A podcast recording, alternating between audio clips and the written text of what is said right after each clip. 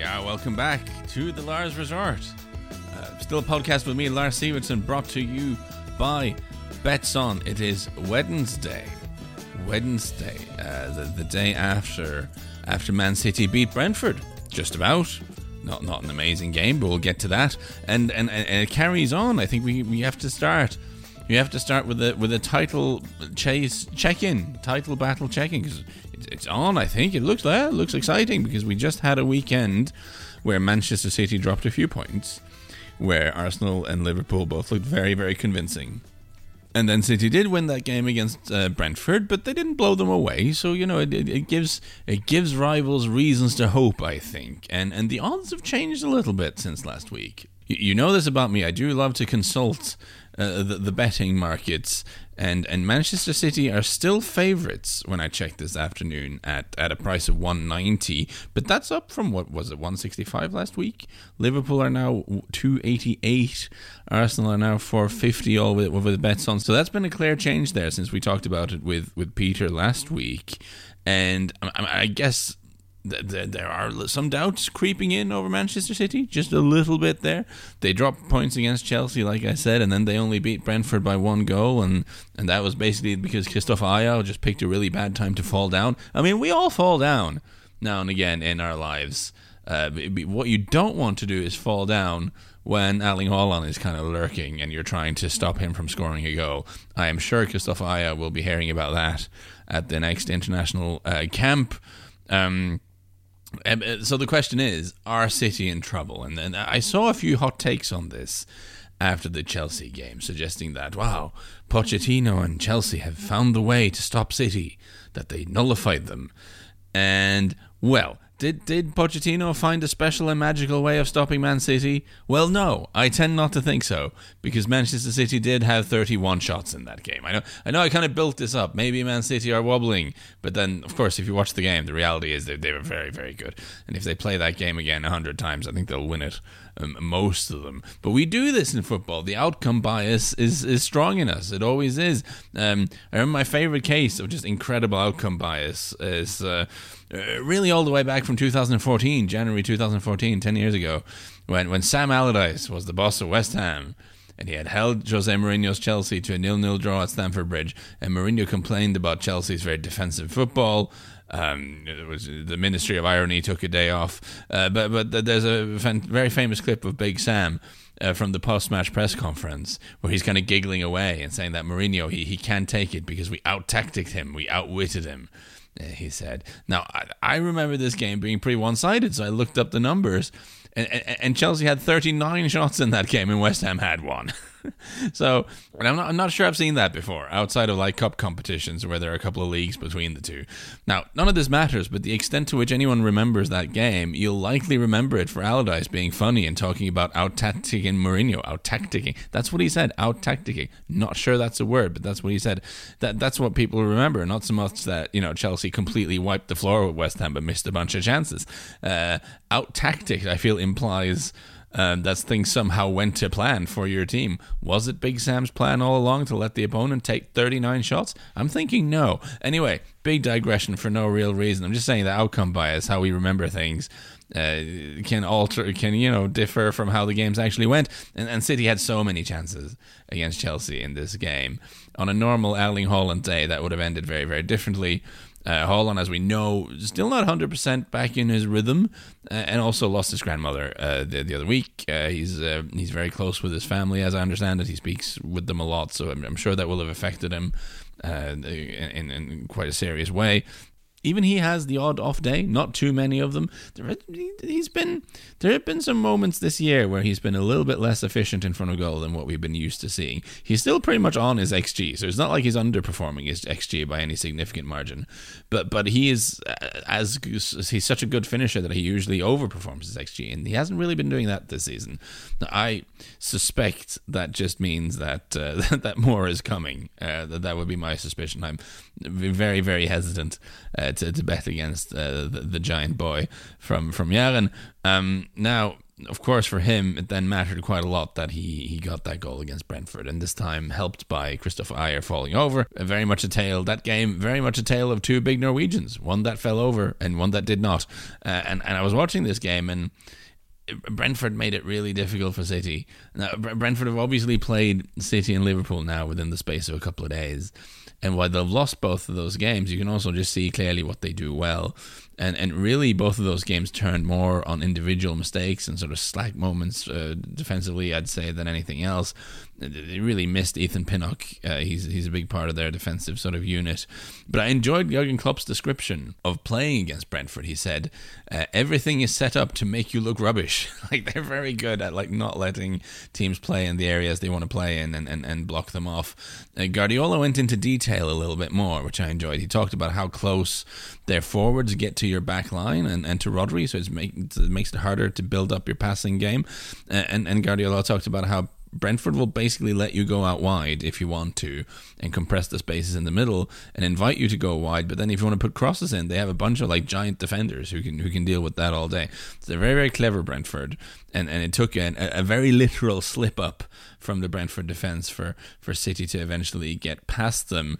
And, and for Liverpool as well, there were some really nice touches there. I mean, the Jota header to Nunez for his chip was that, that was a great goal. Alexis Mac Allister's first touch to go past the defender was really high class uh, class stuff, but they also got the job done. Bit of a Pyrrhic victory for Liverpool that, with them picking up another couple of injuries, Jota in particular looking like a bad one. I guess what you'd say about Liverpool, coming on to them, we've been saying all season that like well liverpool are good but they're kind of a work in progress do we even know what their strongest 11 is but that's actually been one of the strengths that they have genuine strength in depth this season. It may not be totally obvious what the first choice midfield is for Liverpool or what the first choice front three is when everyone's fit, but that also does mean that you can take a couple of players out of the team and the lineup is still very, very strong.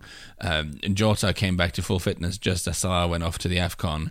Now Salah's back and, and fit just as Jota gets injured. So you have, you know, genuine options there. Losing Szoboszlai has been a blow to the midfield, but you have guys who can come in and, and can do stuff. I think having Endo back is, is very useful. You know, he's not the most amazing player in the world, but you can use him as the deeper player in that midfield, and that frees up Alexis Mac Allister to be a little bit more attacking, which is what he's actually best at. He's he's done such a good job as the sort of a stand-in solution in that slightly deeper role, and he does ping balls around, and it's all very good. But you forget that he did score ten goals from midfield for Brighton last season. Yeah, okay, there were some set pieces in there, but he, he does have a real attacking threat when he's able to go forward. And with Endo in the team, I think it frees him up to do more of that. Um, Liverpool, of course, also giving up some chances the other way. Uh, that seems to be consistent. Brentford scored a goal. Um, they've often gotten away with it a little bit. Liverpool, if you look at actual goals conceded this season, Liverpool have at this point in time conceded 24 uh, to Man City's 26 and Arsenal's 22.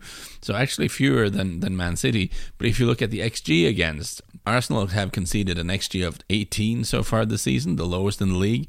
City are at 23.7 and Liverpool are at 31.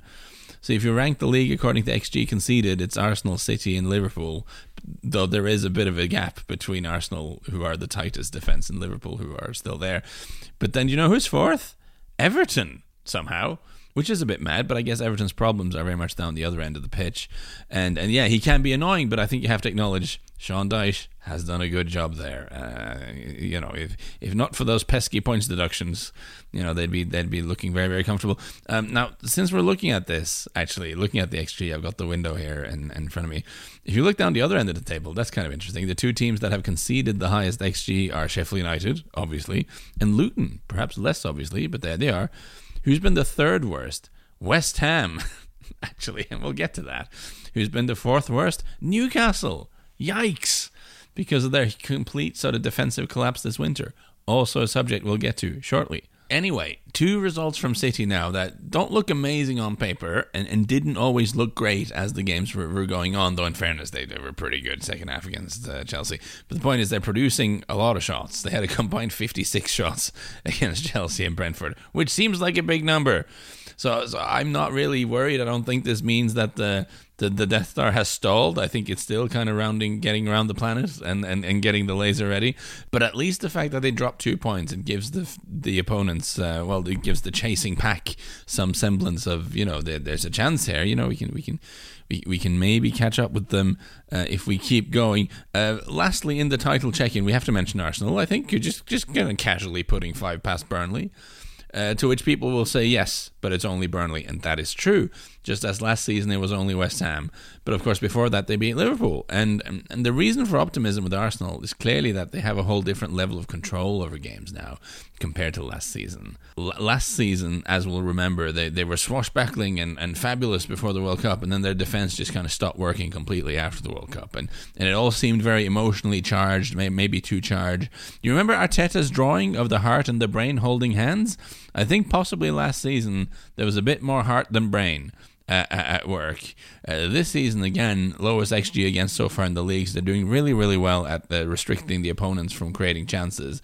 And you have Declan Rice, the, the, the former Ireland international, now England international, multinational Declan, is is doing a fantastic, fantastic job in midfield, obviously, and has just added a physicality to that. And no, they're great.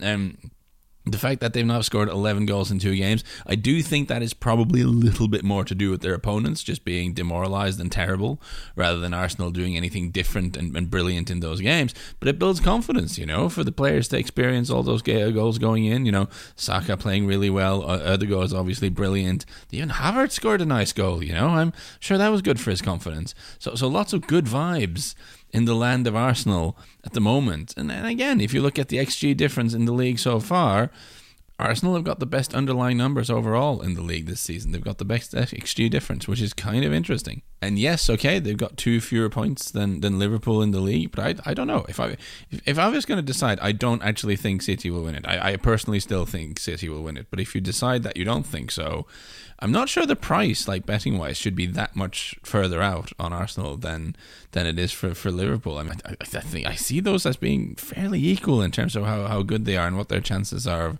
winning it. Maybe I'm getting carried away with these last couple of games, but no, Arsenal looking strong, and it does look an awful lot like we can have a proper title race. Exciting times.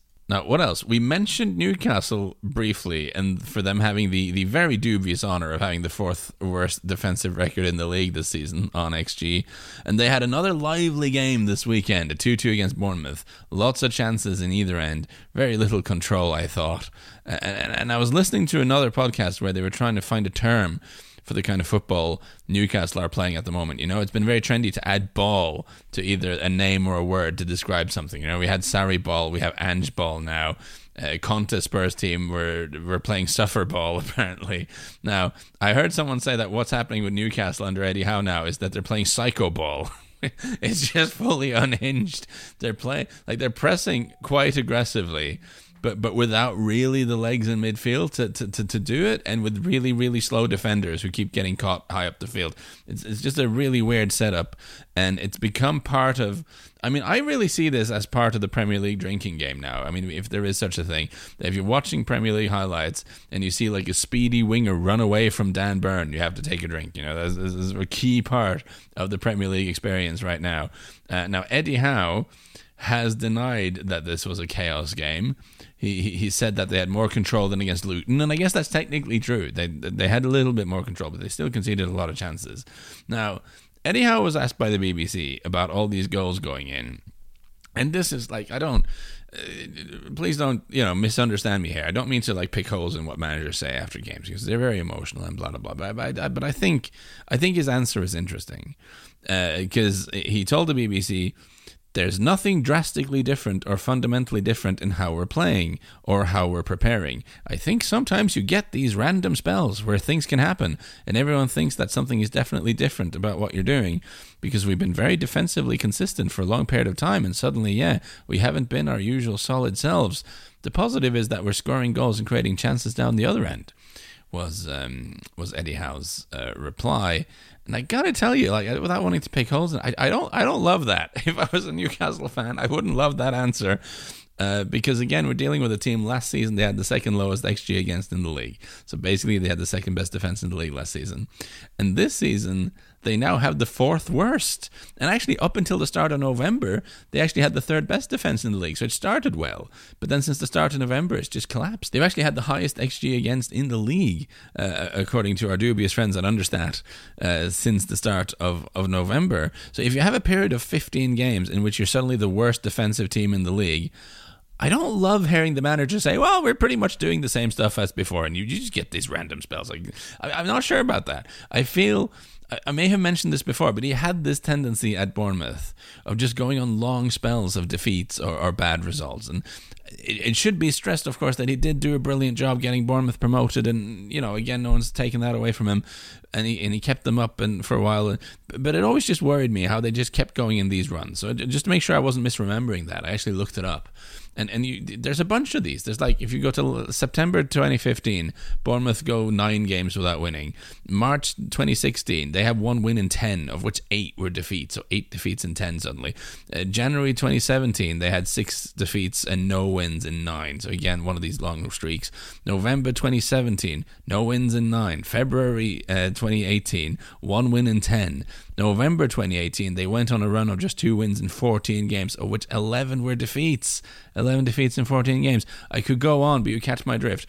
You know, periodically his Bournemouth teams would just stop winning football games. They were very streaky, and they would have good periods where they would win a few games in quick succession. Pundits on TV would kind of stroke their chin and go, mmm, Eddie Howe. That's the noise they would make. And, and, and, and talk about him being a future England manager. Uh, and then Bournemouth would go on these weird runs where they would just lose a bunch of games, but no one would care because they're Bournemouth. Now, overall, his record at Bournemouth, of course, great. You know, got them promoted. I'm not saying he did a bad job, not at all.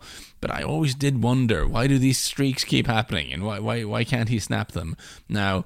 Newcastle definitely went one on one of those streaks over the winter, and while they have started picking up some points, it's clear that their defense doesn't really work.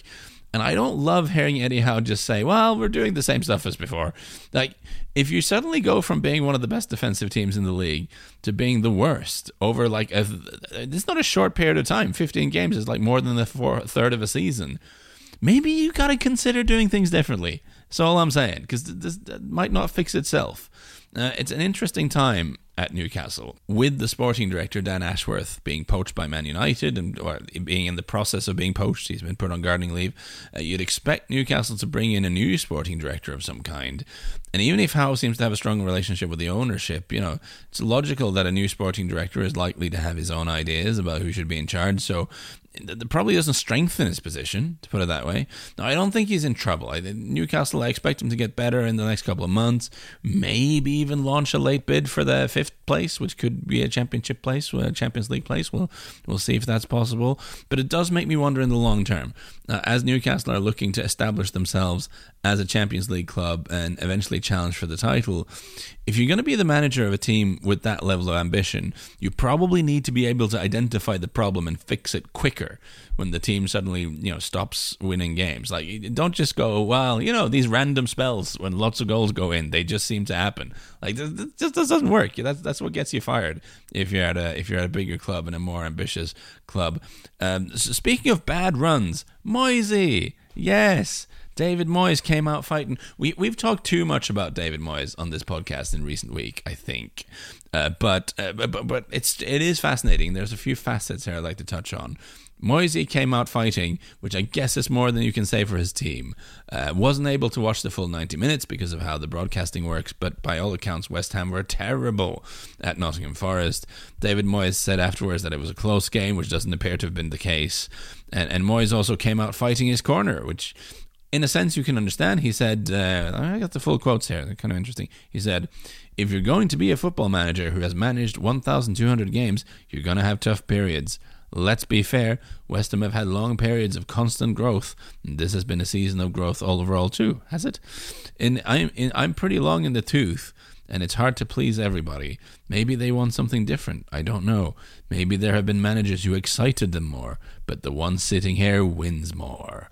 Now, okay, Right. I definitely understand the instinct to want to come out and defend your record when you're getting a lot of criticism, as he is, and when his record, you know, by and large is pretty good. But West Ham have gone eight games without a win, and, and they've been very, very poor in the last two games. But it's easy to make the case for Moyes. You know, finishing sixth, finishing seventh, winning European trophy, that's obviously a very good outcome for West Ham. He's not wrong about them winning games but it's worth flagging up like looking at the most recent accounts. You know west ham have the eighth highest revenue in the league. Like it is the big six plus newcastle and then west ham. Now they're actually 11th in terms of wage bills so they're, they're running a pretty healthy ship in, in that regard.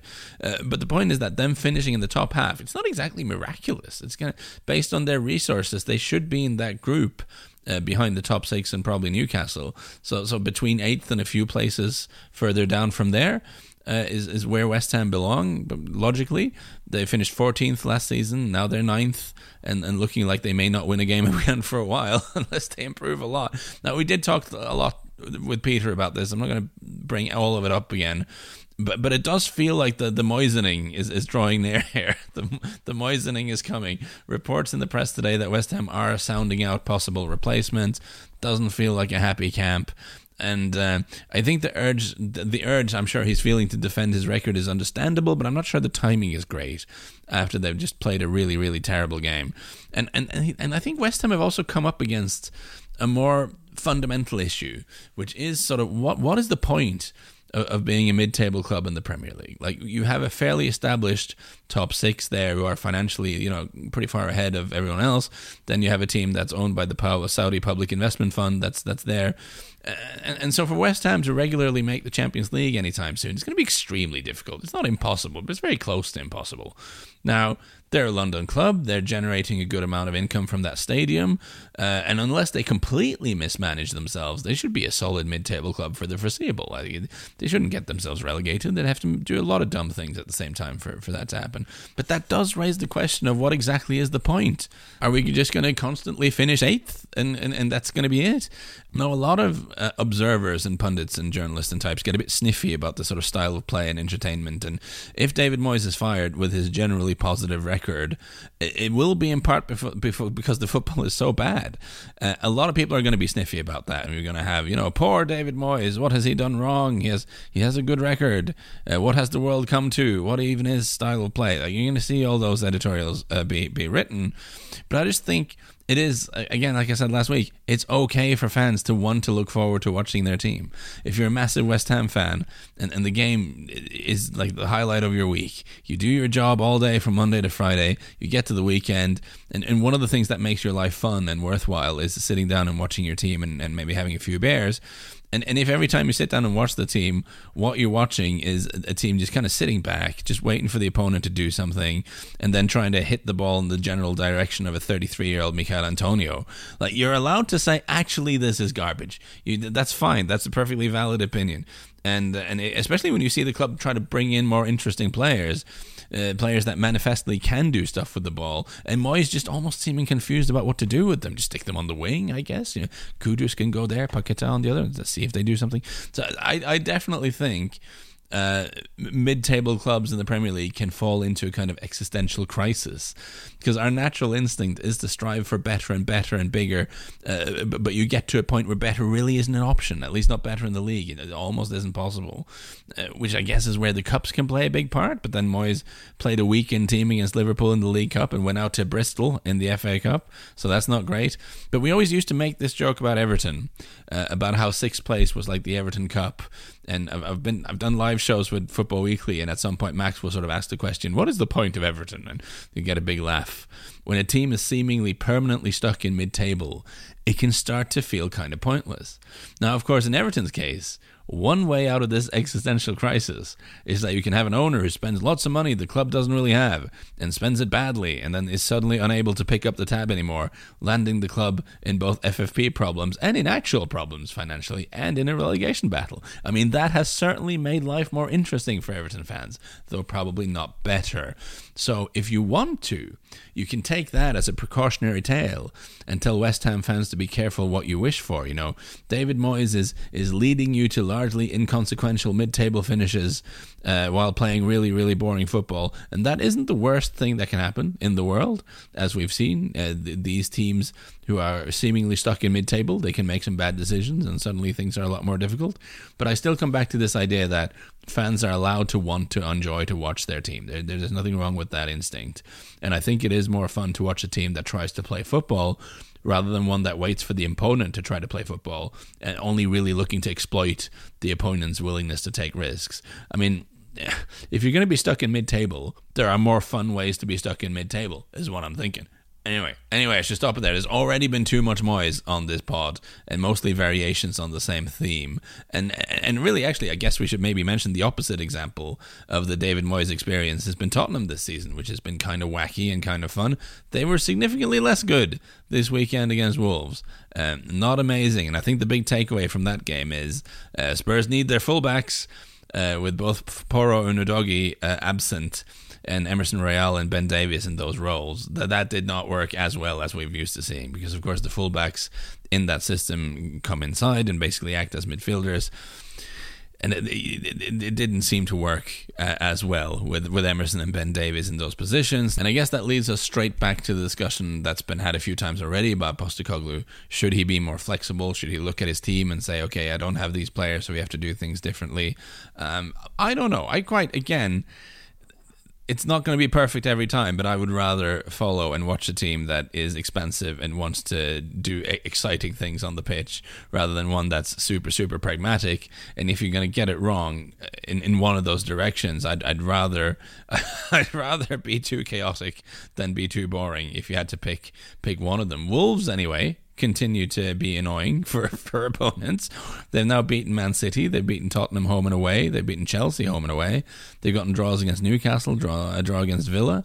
You know, they've only lost, I mean, against Arsenal, they only lost by one goal. Uh, their two games against Man United, they only lost by one goal. So it certainly seems that in these games against the teams in the top half, Gary O'Neill is very, very good at setting that up uh, cleverly so as to annoy their opponent. Anyway, lastly, I think we have to have a chat about Crystal Palace because uh, there have been developments at Selhurst Park where Roy Hodgson stepped down, which does feel like a sad note uh, for him to end it on. I was I was very much enjoying the sort of no f's given Roy, who was just speaking his mind constantly, and I was kind of hoping we could have him for a few more months leading the team just about to survival and just be annoyed with everyone and be brusque, and that would be a fine end to, to Roy's coaching career. But he's he's 76. He's had a health scare things weren't going well with the team. So it, it made sense for him to step away, obviously. You know, it's tough for him. Palace is his local team. You know, he's from Croydon. He was a youth player there in the 1960s. That's an incredible thing to say out loud about a current Premier League manager. But yeah, he was a youth player for Palace in the 1960s. So I guess in some way it's appropriate that he, his career ends there. But uh, it feels like this season just never really got going for Palace. They've had the odd good result and performance here and there, but they could never really find any kind of consistency. I think the persistent injuries to Eze and Olise has been a huge problem for them because if you take those two out, there just isn't a lot of creativity left in that team, is there? I remember looking at the lineup for the Brighton game. So they ended up losing 4 1. And you had a back four of, of Tyrick Mitchell, uh, Joachim Andersen, Mark Guéhi, and Munoz, okay? Then in midfield, Jefferson, Lerma, Lee Hughes, and Chris Richards and then Jordan Ayew and Jeff Schlupp on either wing, and, and, and Mateta up front. And I'm like, ugh, that that is not an 11 that inspires a lot of confidence in me, I have to say. I'm not at all convinced that Schlupp, Ayew, and Mateta is a front three that, that keeps you comfortably in the Premier League. Without Eze and Olise, it's just very, very uninspiring. We'll see what Oliver Glasner makes of it. Uh, Glasner, interesting character. He started his coaching career in the Red Bull system. He was assistant manager to Roger Schmidt, now of Benfica. While he was at Red Bull Salzburg, he, he made his name with LASK, who then got to promotion and then into Europe. Then got brought to Germany, got hired by Wolfsburg, uh, finished seventh in the first season there, and then fourth. And, and getting Wolfsburg into the Champions League is, is not a small thing, I have to say. That's very impressive. He then fell out with the sporting director and moved on to Frankfurt, where he won the Europa League in his first season and then got to the final of the German Cup in his second season before again falling out with the sporting director and leaving. So he basically he has done well everywhere he's been and not necessarily on big budgets. Uh, he started out in the Red Bull system, so he has this sort of grounding in this sort of pressing football. He, his teams are, are known for being physical and, and aggressive, yes, but he's also flexible. You know, he he's played quite a lot with the back three. He's played a bit with the back four. Uh, when they finished fourth, uh, when he finished fourth at Wolfsburg, a lot of that was very, very direct football because he had Wout Weghorst up front. So they played a lot of long balls up to Big Wout, and that got them to the Champions League. So he's not a coach who necessarily has one way of playing that he's obsessed with and that he has to do it like this. And I think at a club like Palace, that should probably be an advantage. Now, it's a curious appointment in one way because I suspect that in some parts of the English media, certainly in, in the English football community, they'll go, well, who is this German man? Whereas in Germany, I'm sure there'll be some surprise that he's gone to Palace, who, of course, are not a massive club. After taking Wolfsburg to the Champions League and, and winning the Europa League with Frankfurt, you'd, think you could aim higher than that. But it does tell you something about the pulling power of the Premier League. And I wonder. I wonder what he's expecting. You know, Palace tend not to spend a ton of money. They tend to look for talented players in the Championship. You know, that's where they got Eze and Olise from. They've, you know, signed Adam, Adam Wharton, who we mentioned in the in January, and hoping he's the next sort of young Championship player they they get right. Uh, Glasner has fallen out with the sporting directors over recruitment in the past. It'll be interesting to see how the relationship between him and, and Dougie Freedman, who's the sporting director at Palace, how that's going to work out. So, so really, everything in his career suggests that he's good at his job, that he's a competent coach and manager. Now, whether he's a good fit for Palace in the medium term, I think is more difficult to say. In the short term, he probably looks at it and thinks, well, Burnley and Sheffield United are going down. So he just needs to make sure he finishes above one out of Luton, Everton, and Nottingham Forest, which, with potential points deductions coming down the pipeline there, that that should be possible, uh, even with a fairly limited squad. And then you can, of course, retool in the summer and go again. So if we forget. So, so maybe maybe that can work. I mean, if we forget for a moment what Palace lack, and, and look instead at what they actually have. They've got quite a few physical players and guys who can run and, and, stuff. And given that Glasner's background is in the Red Bull system, you're kind of expecting him to want to press and be aggressive. And they have some players who can do some of that. You know, some of the ingredients are there. But I should stress he's not, as far as I'm aware, certainly he's not the sort of Rangnick character or like Jesse Marsch, who are like, this is the Red Bull way and we're going to press super high and just that's that's the only way I can do. He has shown much more flexibility than that, uh, Glasner in his career. But bad time for Palace, just in general. If you look at who they're missing, Cheick Doucouré, who's a busy player in midfield for them, is out for the season. You've got Olise is missing, Eze is missing, Guéhi is now missing. I'd say those three are probably Palace's three best players. And and there are very few teams like in the bottom half of the Premier League you can take their three best players out and, and things still look good. You know, it's, it's tricky. And I think the main thing Palace have got going for them right now is that there are definitely two worse teams than them in the league, and there's probably three. The last one's not 100%, but it's almost 100%. I think they need they might need some help in the end from the Premier League's independent panel and, and have some fines uh, for overspending handed down. But I do think Palace should be fine. But uh, it's an interesting match between those. I, I, I'm not mega optimistic in the long term if this this is a, something that's going to work out for all parties, but it'll be an interesting one to, to follow. And he does seem like he's a very good good coach. I, have got more. I mean, the last time they tried sort of. I, I, suppose Patrick Vieira almost doesn't feel like a continental uh, adventure for uh, for Palace because, of course, he, he's so such a familiar face in the Premier League. I was going to say, compared to Frank de Boer, I have a lot more faith in Oliver Glasner. I don't think we're going to have a Frank de Boer episode here, uh, but I do wonder if, in the medium term, if this is a if these uh, if these are well suited to each other, it'll be an interesting one to to follow. Okay, that feels like a good place to end it. Um, I've only just started looking at the games for the weekend for the betting column. We were annoyingly close with the boosted treble this weekend. We needed one more goal for either team, like one, uh, just one goal in the game, no matter who got it at Spurs Wolves, and then we would have gotten the treble. But no, um, we had success yet again with our old party trick of backing Liverpool to win but not keep a clean sheet. That's done well for us this season. And you know what? I am tempted to to do it again uh, for the cup final. I'm actually tempted to go even simpler. I mean, I mean, Liverpool are, are 160 with Betsson to, to lift the trophy, which is fine. It's not super exciting price, but I mean they're they're 215 to do it within 90 minutes. And that that feels pretty generous. I kind of like that. They're a better team than Chelsea, so you would then logically expect them to win. What worries me a little bit is that if you look at Chelsea's league games against the top teams this season, they've gotten two draws against Man City, a draw against Arsenal, a draw and a defeat against Liverpool, right? So they played five games against what is now a very clear top three this season, and they've only actually lost one. So, so that is food for thought, I think. As much as I think Liverpool are significantly better than Chelsea, Chelsea can be a bit nasty on the counter, as we've seen. And uh, I mean, both teams to score on its own is at 158, so that's clearly something the market is anticipating.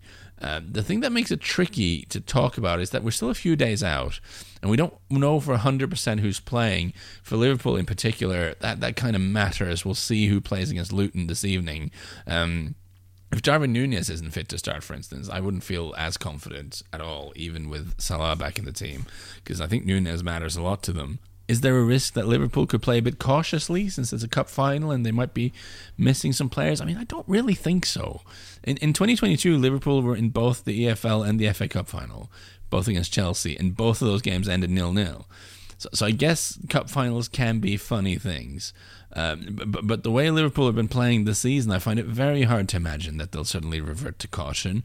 It seems out of character, and also I don't think they're very good at it. I'm not sure that would be a good good move. Um, if you look at their recent league form, anyway, uh, both teams to score has landed in all of Liverpool's last six games, and actually all of Chelsea's five games as well. So, so these are teams who generally both tend to score and concede. Um, since the turn of the year, Liverpool have scored. I looked this up. They've scored 38 goals in 13 games, so they're averaging nearly three goals a game since the turn of the year. I do not see just how they get shut out by Chelsea. Even as, as I keep saying, Chelsea are a little bit better than they get credit for. They're not as terrible as, some of the observers would have you believe. But, but I don't see how they can keep a clean sheet by, against Liverpool. Now, I know that cup finals can be slow, and we've seen this before, and that's kind of baked into the odds. But I'm looking at it, and Betsson are offering 3.75 on Liverpool to win inside 90 minutes and both teams to score. So nearly four times your stake for for, for Liverpool to, to win and both teams to score. When we know how often that's happened this season, uh, I, I just think that's too high. If this was a league game, you'd be all over that. You'd take it at three and less than that even. You know, Liverpool have got the best attack in the league. Chelsea are dangerous on counters.